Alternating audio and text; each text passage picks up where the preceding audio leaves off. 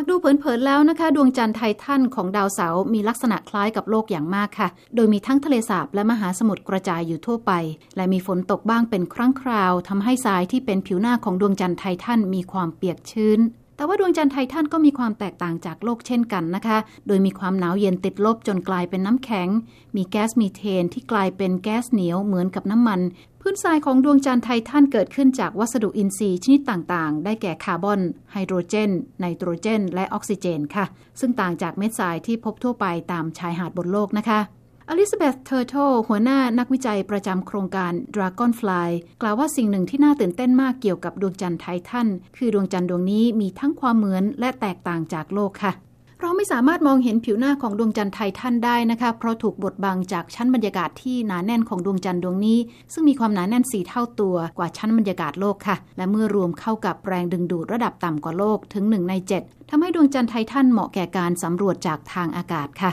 ยานสำรวจ Dragonfly จะมีใบพัด 2 ชุดนะคะ รวมกัน 4 ใบพัด ติดตั้งในแนวตั้งขึ้นไปค่ะทำให้มองแล้วเหมือนกับโดรน เพียงแต่มีขนาดใหญ่กว่าโดรนทั่วไปเท่านั้น โดยมีความยาวที่ประมาณ 3 เมตร และสูงกว่า 1 เมตรค่ะ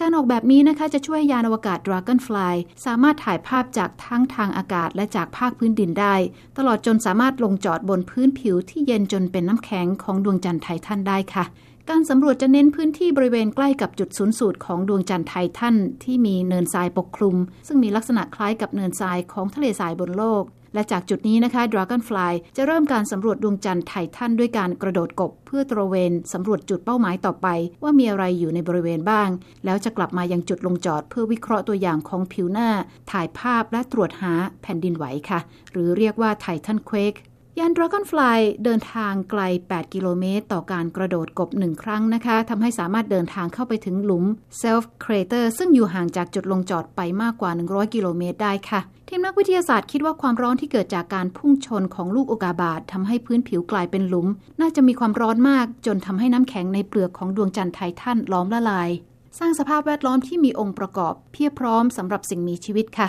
ทีมงาน Dragonfly ต้องการหาคำตอบนะคะว่าการรวมตัวของวัสดุอินทรีย์กับน้ำที่เป็นของเหลว และพลังงานในรูปของความร้อน ช่วยก่อให้เกิดโมเลกุลที่มีความซับซ้อน หรือสิ่งมีชีวิตได้หรือไม่ค่ะ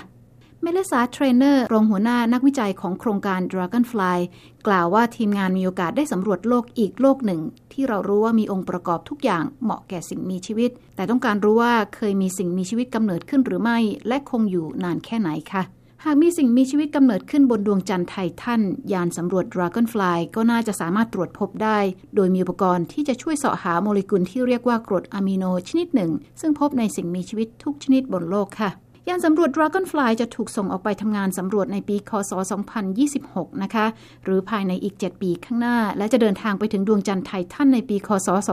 2034 โดยจะใช้เวลาเดินทางในห้วงอวกาศนานถึง 8 ปีทีเดียวค่ะ และในขณะนี้นะคะทีมนักวิทยาศาสตร์และวิศวกรในโครงการมีงานต้องทำอย่างมากค่ะ แต่แม้ว่าจะต้องใช้เวลานานอีกหลายปี พวกเขามั่นใจว่างานสำรวจดวงจันทร์ไททันของดาวเสาร์ครั้งนี้ จะคุ้มค่าแก่การรอคอยอย่างแน่นอนค่ะ ทักษิณาไข่แก้ว VOA ภาพภาษาไทย กรุงวอชิงตัน